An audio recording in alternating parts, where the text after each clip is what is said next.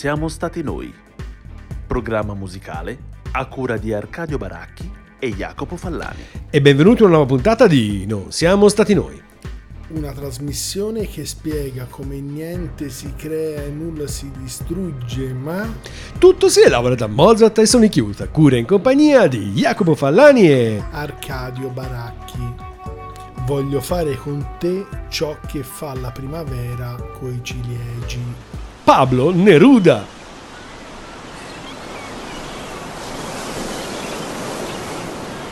Tu sei sicuro che funzioni? Oh sì.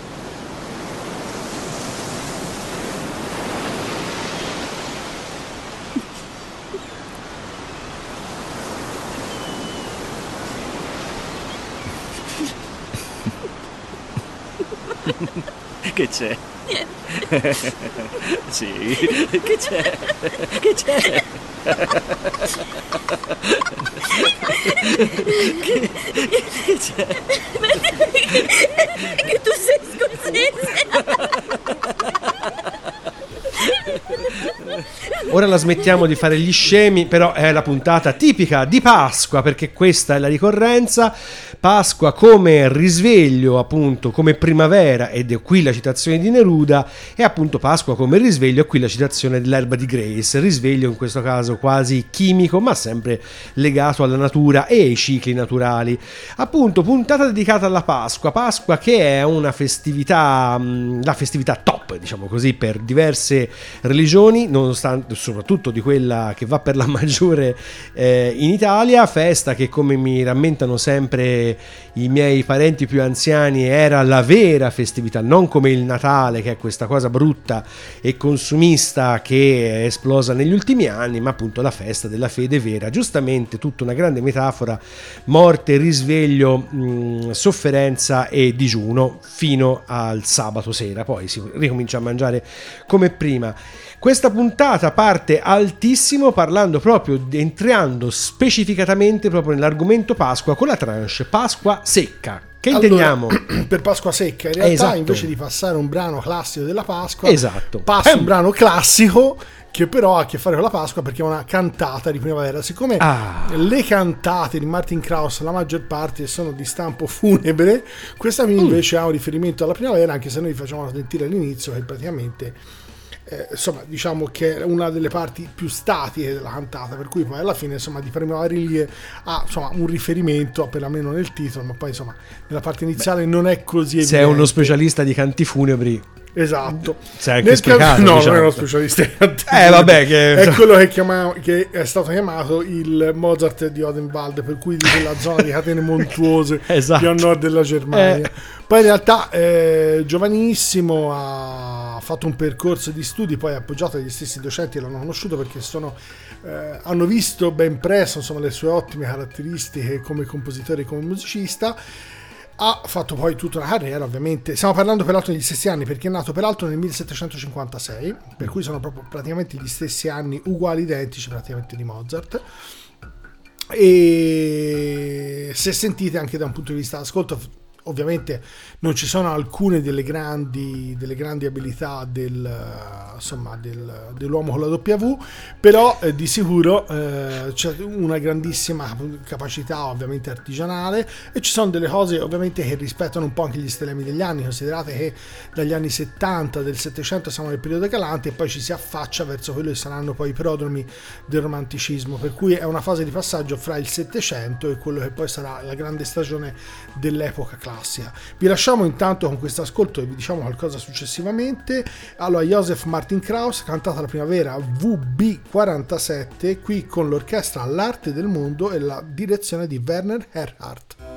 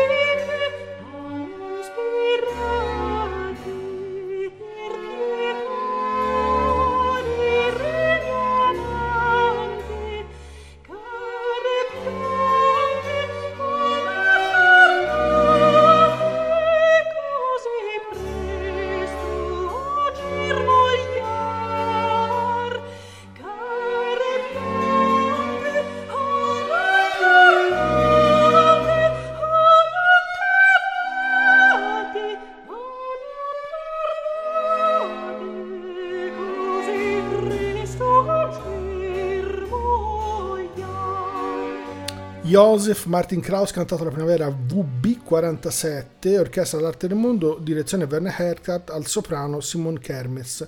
Come dicevo il eh, maestro Her- eh, scusate Kraus che poi è diventato maestro della Cappella Reale di Svezia ha avuto una vita anche per alcuni versi un po' particolari. Gli anni sono praticamente gli stessi 56-92 c'è una differenza di un anno con Mozart.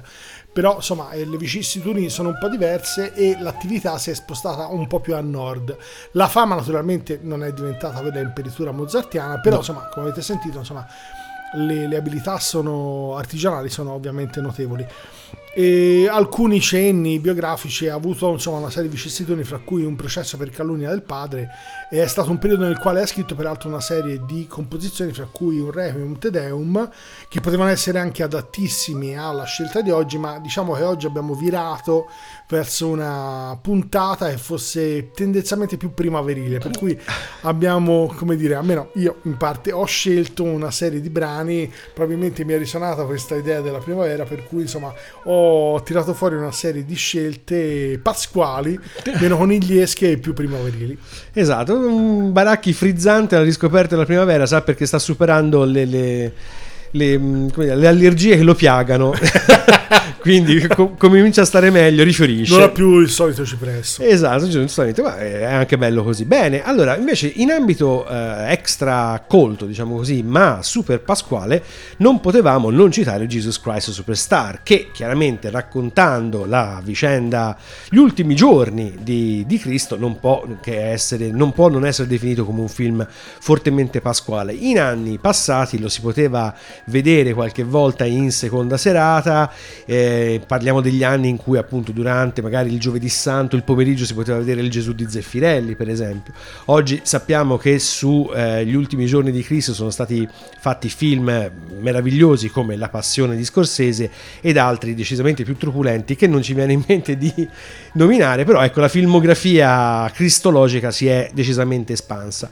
Però Jesus Christ Superstar giustamente ha un posto speciale nel nostro cuore perché musicalmente come voi sapete è un grande eh, musical a firma di quella fantastica coppia che è Andrew Lloyd Webber alle musiche e Tim Rice al testo. La versione che andiamo ad ascoltare, un brano che andiamo ad ascoltare tratto dalla versione cinematografica, se forse riusciamo a trovare qualcosa di meglio questa cosa verrà smentita, in realtà è eh, eseguita da Eh, si tratta di uno dei brani, scusate, che ha come, cen- come personaggio centrale quello di Giuda Iscariota ed è eh, cantato, appunto, in- interpretato da Carl Anderson, che è stato proprio il più classico di Giuda, esattamente come Teddy Neely è stato il più classico di Gesù. Il brano che ci andiamo ad ascoltare si intitola Heaven on Their Minds, eh, Jesus Christ Superstar. My mind is clearer now. At last, all too well, I can see where we all soon will be.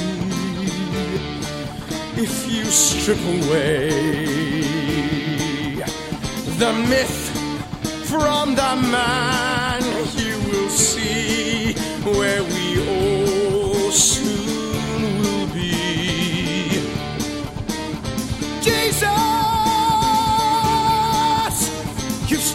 to believe the things they say of you. You really do believe this talk of God is true.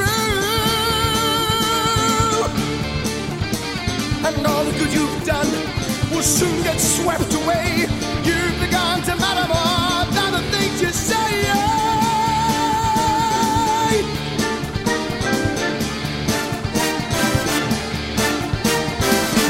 Listen, Jesus, I don't like what I see. All I ask is that you listen to me. And remember, I've been your right hand man all along. You have set them all on fire. They think they found a new Messiah. And they'll hurt you when they find they're wrong. I remember when this whole thing began. No talk of God, then we called you a man. And believe me, my admiration for you hasn't died. But every word you say today gets twisted round some other way. And they'll hurt you if they think you've lied. Nazareth, you're famous and should have stayed a great unknown like his father carving wood. He'd have made good. Table, chair, and oaken chest would have suited Jesus best. He'd have caused nobody harm, no one alarm. Listen, Jesus, do you care for your race? Don't you see we must keep in our place? We are occupied. Have you forgotten how but down we are? And our conquerors object to another noisy sect. And they'll crush us if we go too far. If we go too far.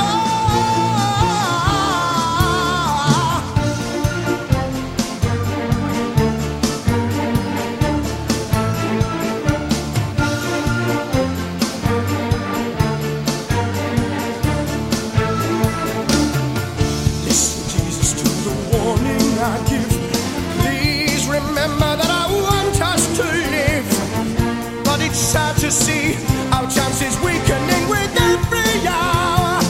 All your followers are blind. Too much heaven on their minds. It was beautiful, but now it's sour. Yes, it's all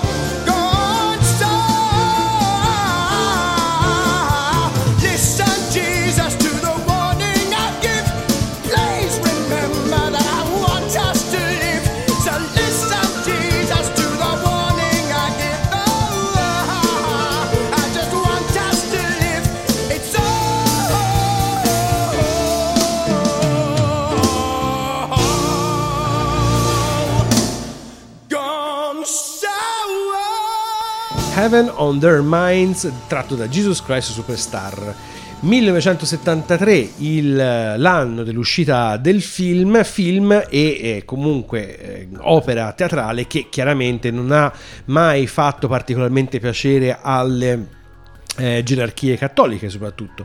I- è stato uno di quei casi, parliamo chiaramente della Chiesa degli anni 70, dove appunto le divisioni interne al clero si sono fatte più sentire. C'è chi vedeva, vedeva in Jesus Christ Superstar un ottimo strumento, non, non necessariamente di proselitismo, ma sicuramente di apertura del messaggio cristiano a masse di giovanissimi e magari non solo, e chi vedeva in tutto questo un'opera profondamente irrispettosa. Credo che il dibattito non si sia neanche del tutto eh, spento. Sta di fatto che eh, in questa opera rock, così come viene conosciuta dal grande pubblico, Andrew Lloyd Webber e Tim Rice trovano un grande equilibrio fra le necessità spettacolari tipiche di Broadway e ehm, appunto la, la grande capacità musicale. Il brano che abbiamo fatto ascoltare non è tra quelli più famosi, a parte appunto il brano che dà il titolo al, eh, all'opera tutta, poi mh, ci sono brani che tutti noi abbiamo conosciuto. Questo appunto è particolare perché vede Giuda come figura centrale e soprattutto una grande esecuzione da parte di Carl Anderson che era un grande cantante tant'è vero che oggi è difficile fare Gesù in Jesus Christ Superstar ma è altrettanto difficile fare Giuda di solito.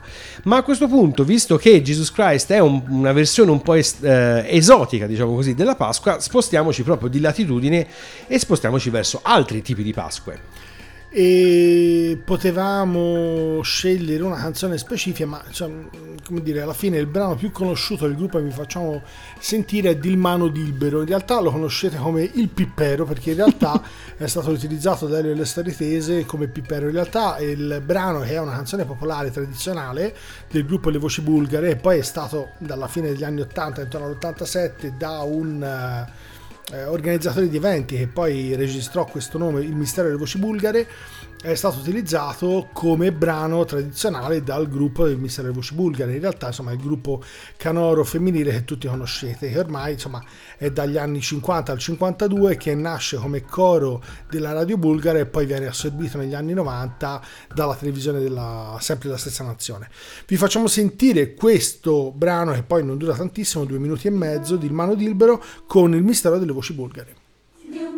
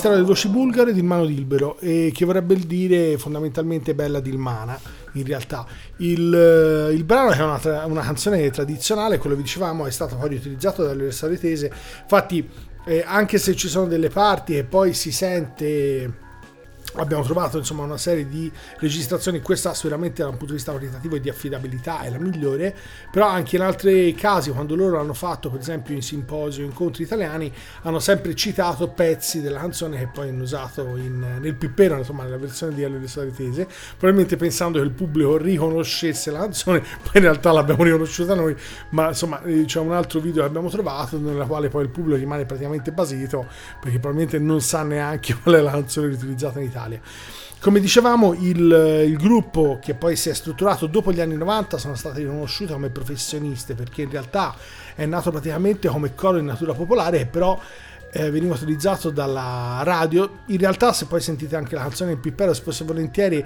a parte l'impresario svizzero, il resto è tutto dentro una canzone di Elio, che hanno fatto parte della radio, che poi sono diventate la radio televisione Esatto. bulgara, che poi naturalmente sono diventate professioniste. La cosa interessante sono gli intervalli che usano e l'abilità con cui riescono a passare da alcuni intervalli che sono dissonanze, alcuni come le quarti eccedenti, insomma intervalli che sono abbastanza scomodi con una facilità pazzesca, per cui ci sono queste dissonanze e risoluzioni che loro fanno con, con un'abilità incredibile. Comunque insomma il- l'interesse era perché spesso e volentieri la maggior parte del loro materiale, proprio perché nasce come coro popolare, sono per le festività, quelle naturalmente natalizie, ma soprattutto le altre, quelle pasquali. E restiamo in ambito quantomeno balcanico, diciamo così, spostandoci un po' verso ovest e, incrociando appunto la Pasqua ortodossa più specifica, in particolare quella greca. Ehm, Christos Anesti, che è una- un tipico canto appunto pasquale della della tradizione ortodossa e che eh, è anche un tipico saluto pasquale, in realtà significa Cristo risorto, una cosa del genere, fa parte appunto di questa lunga, di questa grande tradizione di canti legati alla Pasqua ortodossa che come sappiamo è più o meno simile, diciamo, dal punto di vista liturgico alla Pasqua eh, alla Pasqua cattolica. Quest'anno, tra l'altro, sono distanziate giusto di una settimana. Eh, ho scoperto f- preparando la puntata che la differenza qualche volta è minima perché sono appunto la Pasqua ortodossa è basata sul calcolo, stesso calcolo della Pasqua cattolica, ma sul, eh, basata sul calendario giuliano. Insomma, quest'anno c'è giusto una settimana di scarto. E, eh, e appunto all'interno della liturgia ortodossa la Pasqua mantiene, come dicevamo prima, una grande, una forte centralità. Tanto è vero che appunto esistono una serie di eh, saluti, nel vero senso della parola, che i fedeli si scambiano proprio in periodo pasquale. Dice che questa fosse anche una tradizione tipica del cattolicesimo, che evidentemente ce la siamo un po' persa per strada. Ce l'andiamo ad ascoltare, una delle tante versioni che siamo riusciti a trovare di Christos Anesti. Zoin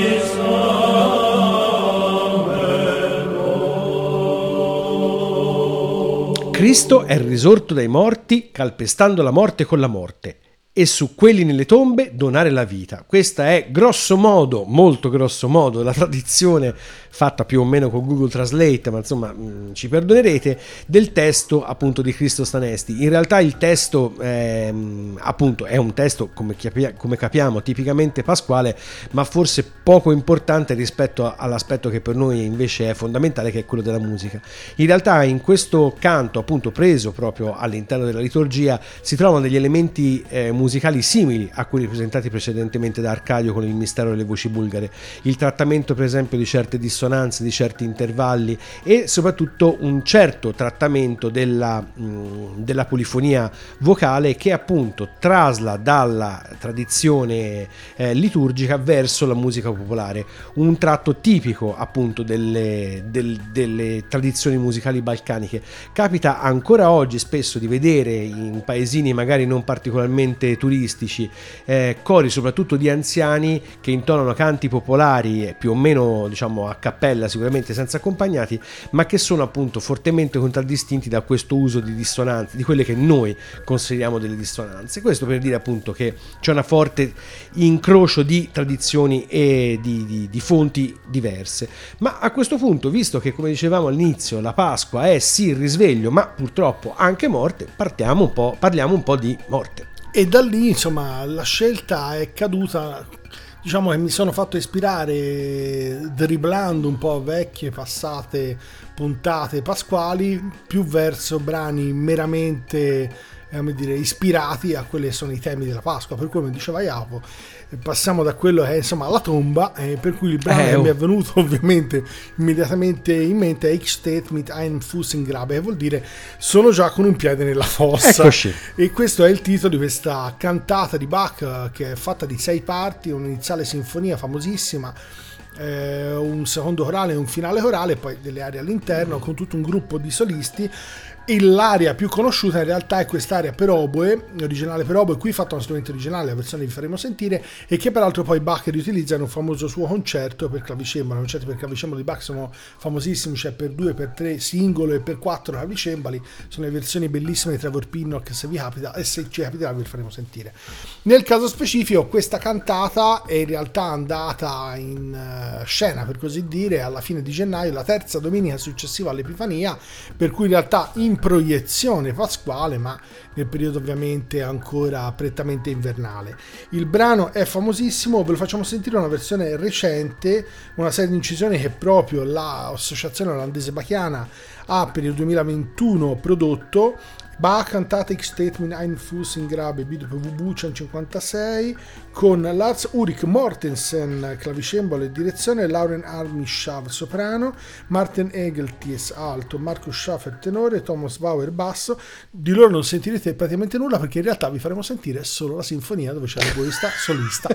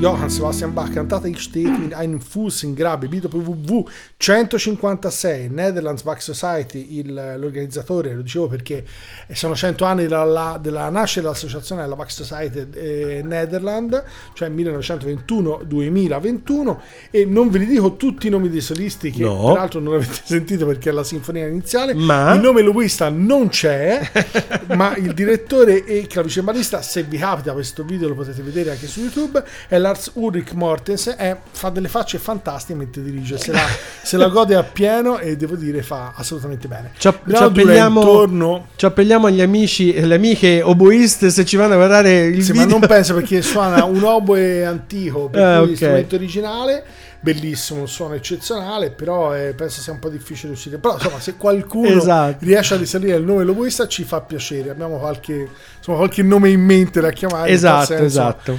Lasciamo. E dicevamo per quanto riguarda il brano, è uno dei brani assolutamente più famosi di Bach, proprio la melodia in sé per sé, che è stata, sembra, riutilizzata nei concerti, cioè sembra, è stata riutilizzata nei concerti per clavicembalo. Sembra che sia ehm, in origine sia stata la melodia di un concerto poi robo e archi e continuo, di cui però insomma non è ritra- rimasta traccia per cui è stato perso.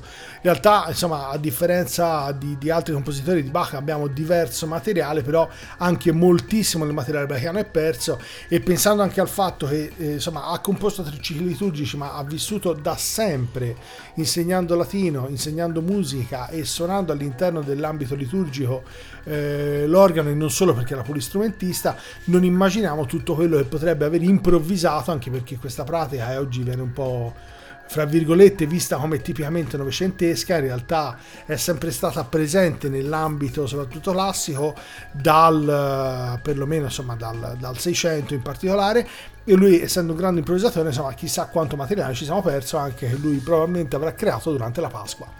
E visto che questa tranche tratta appunto di tomba, tratta di morte, tratta di insomma la parte quella triste, così dire, della Pasqua, potevamo noi esimerci da, da passare il Black Sabbath, che insomma nell'immaginario collettivo di quello si occupano. In realtà, in Master of Reality, che è il loro album del 1971, eh, i Black Sabbath presentano una- un brano, After Forever, che eh, si occupa mh, più che altro della vita appunto dopo la morte e di quanto sia importante diciamo la fede per questa mh, per la vita dopo la morte perché per dire il, il primo verso diciamo della canzone eh, recita così hai mai pensato che la tua eh, anima possa essere salvata? O forse pensi che tu te ne starai semplicemente morto nella tua tomba.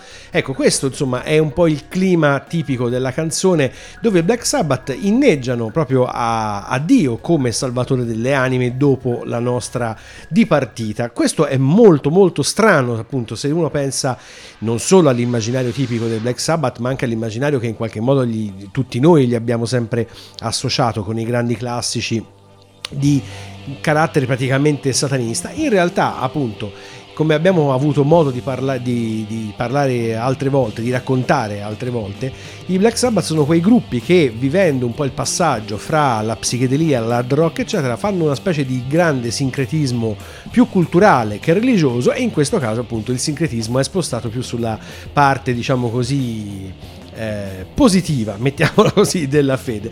Ce l'andiamo ad ascoltare con questo After Forever Black Sabbath.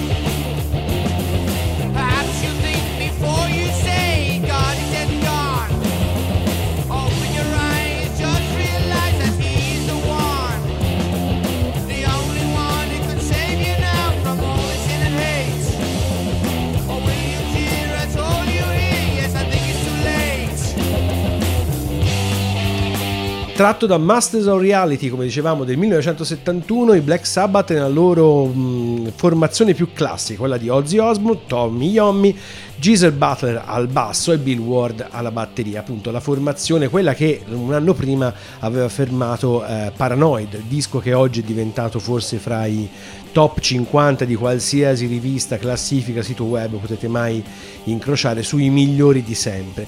Eh, I Black Sabbath hanno creato, hanno fondato sostanzialmente mh, perlomeno due o tre generi eh, di hard rock diverso, ma in questo caso come sentite le influenze ancora di un certo rock blues sono piuttosto pesanti. Master of Reality tra l'altro è un album già più leggero rispetto appunto al precedente già citato Paranoid, è un disco che cerca forse di svelenire un po' il suono tipico del gruppo ed è già un album che tende a perdere quegli elementi di psichedelia e di eh, così di, di, anche di stasi ritmica tipica invece dei primi due album. Comunque, appunto, di lì a poco i Black Sabbath mh, cominceranno a cambiare in maniera vorticosa eh, formazioni e questa magia in qualche modo andrà persa purtroppo per sempre. Ma a questo punto, visto che ci abbiamo giocato un po' con la morte, con la tomba e con la fine, cominciamo, come dicevamo, a occuparci anche dell'inizio, cioè del risveglio, la famosa primavera alla quale stiamo facendo riferimento da praticamente sempre. In realtà eh, il gruppo di cattolici in Giappone che eh, festeggiano la Pasqua sono piuttosto pochi. Sono un po' di parole che insomma vi diciamo così, tanto per rientrare nell'ambito: coniglio usagi, pollo ioko, cioccolato ciocoreto o ciocorito, immagino, uovo tamago, Gesù Gesù. Per cui insomma se volete un po' rientrare nell'ambito giapponese, un l'idea di fondo è che sono in pochi, ma insomma, un- temi di ispirazione legati anche a tradizioni nostre ve ne sono molti, in particolare i fiori di cilegio.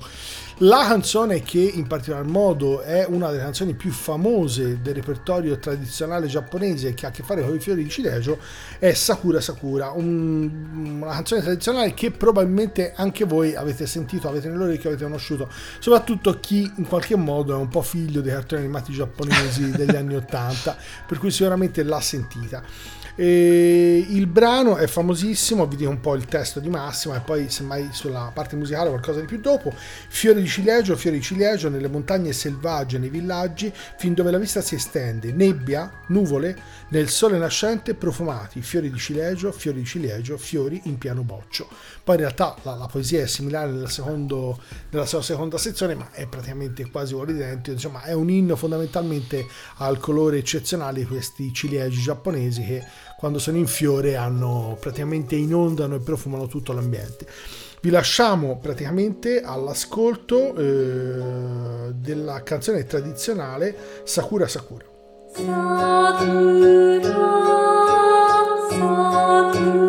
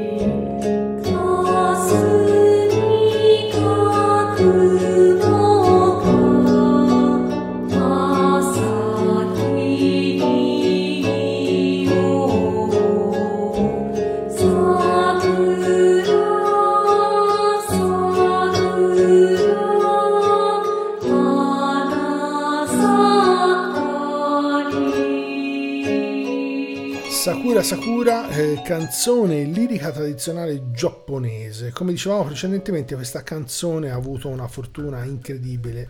In realtà questa canzone popolare eh, fa parte del periodo Edo. Edo poi in realtà sarebbe il nome della città di Tokyo precedente al nome della città come Tokyo dall'Ottocento. In realtà poi insomma la sua diffusione è stata successiva. Gli adattamenti anche di questa scala, perché in realtà le sonorità che noi sentiamo degli strumenti giapponesi, in particolare lo shamisen e il koto, eh, sono due strumenti diversi, però lo shamisen, insomma, diciamo, per, per, per capirsi, è una sorta di, di, di, banjo, insomma, chiamiamolo così, viene suonato spesso anche insieme in maniera omofonica omoritmica.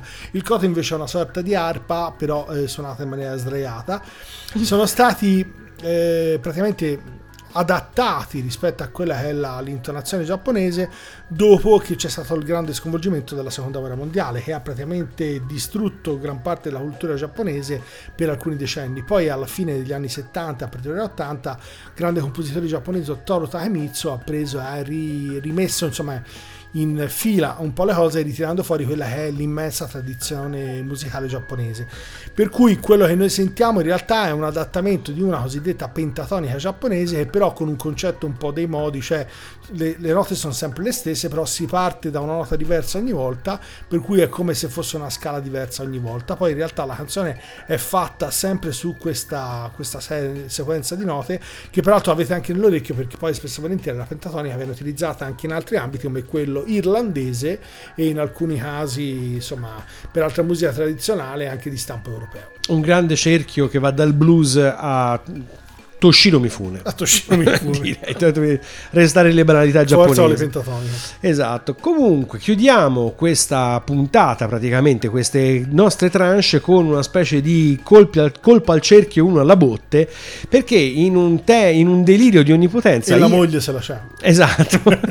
e in questo caso la c'era direi perché appunto Arcadio mi fa un assist niente male perché in questo caso Ian Brown voce e vocal e lyricist di Stone Roses fa una specie di ardito parallelo fra eh, se stesso e il Cristo che appunto a Pasqua risorre ri- risorge scusate e eh, così lui avrebbe fatto dopo la, storia, la fine della storia d'amore appunto quella moglie che forse la c'era. Questo è il senso niente affatto come dire eh, timido di I'm the Resurrection, eh, dove appunto Ian Brown, come dicevamo, stra- traccia questo strano parallelismo fra appunto la risurrezione di Cristo e la sua risurrezione di amante tradito. Chiaramente stiamo parlando delle- dell'epopea di Manchester, quindi eh, diciamo la- la- l'utilizzo di sostanze poteva portare anche, pensiamo, a effetti collaterali di questo genere.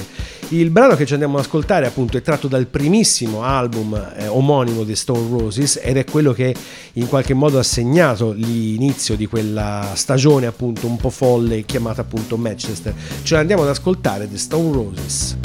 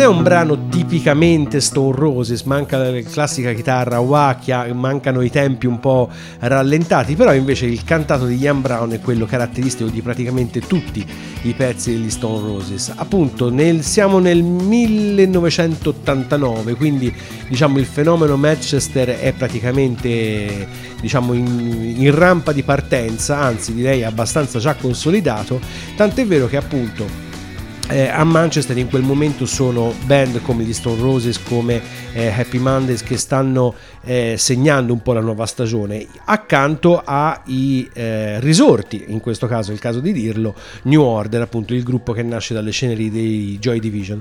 Questo diciamo a dimostrazione che le generazioni nuove, le generazioni vecchie in quell'epoca si eh, tenevano per mano in qualche modo. Peter Hook, che dei Joy Division e di New Order è sempre stato il bassista, in questo caso degli Stone Roses riesce addirittura a infilarsi come produttore di un brano. Questo appunto un grande cerchio appunto di amore e molto probabilmente di sostanze, come dicevamo precedentemente. E questa puntata che volge al suo termine naturale non viene quasi conclusa da un contributo come al solito letto da Arcadio, ma in realtà con un contributo letto da Germano Bonaveri. Trionfo di Bacco e Arianna, Lorenzo De Medici. Quant'è bella giovinezza che si fugge tuttavia. Chi vuol essere lieto sia, di domani non c'è certezza. Questo è Bacco e Arianna, belli e l'un dell'altro ardenti, perché il tempo fugge e inganna sempre insieme stan contenti. Queste ninfe ed altre genti sono allegre tuttavia. Chi vuol essere lieto sia, di domani non v'è certezza. Donne e giovinetti amanti, viva Bacco e viva amore! Ciascun suoni, balli e canti, arda di dolcezza il core, non fatica, non dolore, ciò che esser convien sia, chi vuol essere lieto sia, di domani non c'è certezza. Arcadio, chi è Germano Bonaveri e che cosa abbiamo appena ascoltato?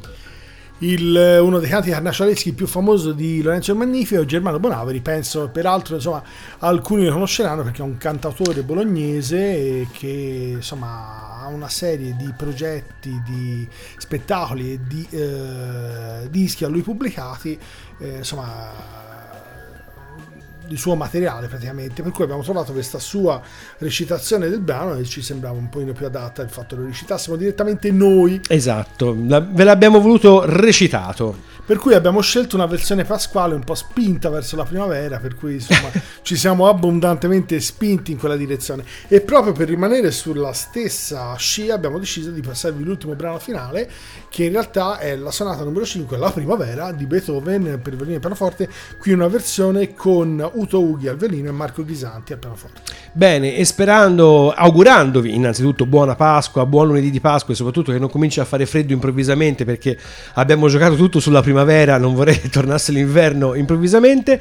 Per questa puntata non siamo stati noi è tutto, vi salutano Jacopo Fallani e... Arcadio Baracchi, E ricordate che se quello avete ascoltato questa volta vi fosse sembrato particolarmente strano, ricordatevi, non siamo stati noi. è stata la Pasqua.